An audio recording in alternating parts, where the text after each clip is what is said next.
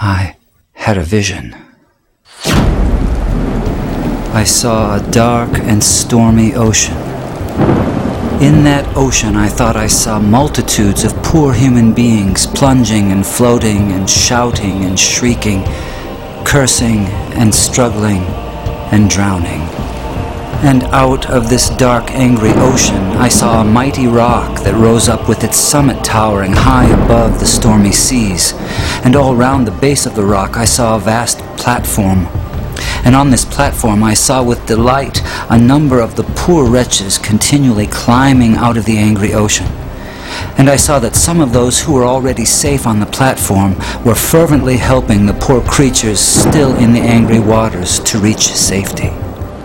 But something puzzled me. Although they had all been rescued at one time or another from the ocean, nearly everyone seemed to have forgotten all about it. Anyway, the memory of its darkness and danger no longer troubled them. And what was equally strange and perplexing to me was that most of these people did not seem to have any care, that is, any agonizing care, about the poor perishing ones who were struggling and drowning right before their eyes.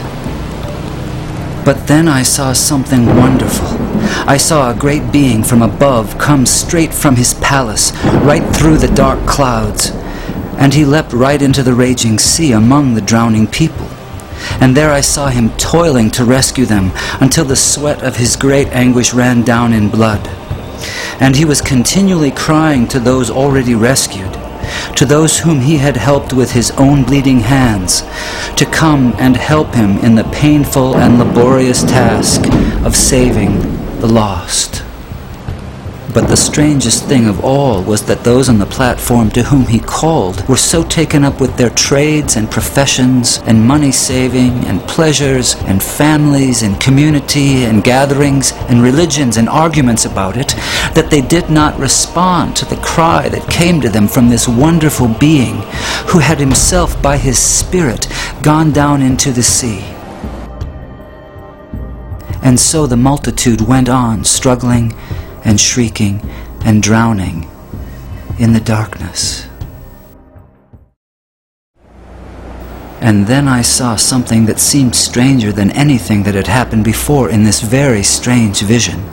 Those whom this wonderful being cried out to to come and help him in his difficult task were always praying and crying to him to come to them.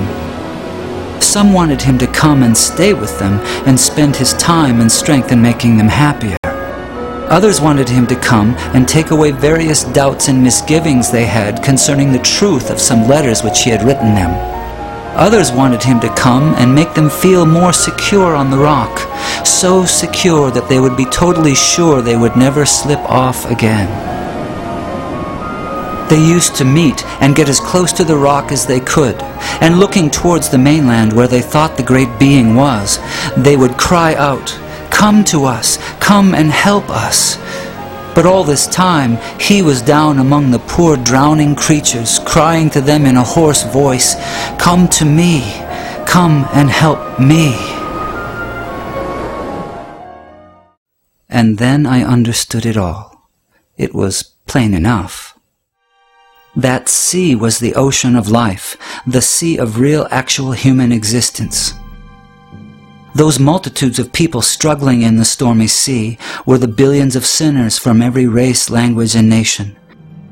That great sheltering rock was Calvary, the place of the cross, and the people on it were those who had been rescued from sin and hell and who professed to be followers of Jesus Christ.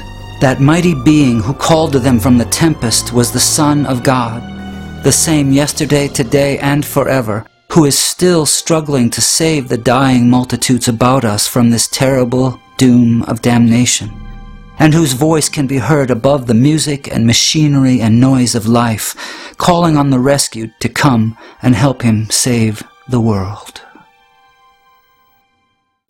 My friends in Christ, you are rescued from the waters.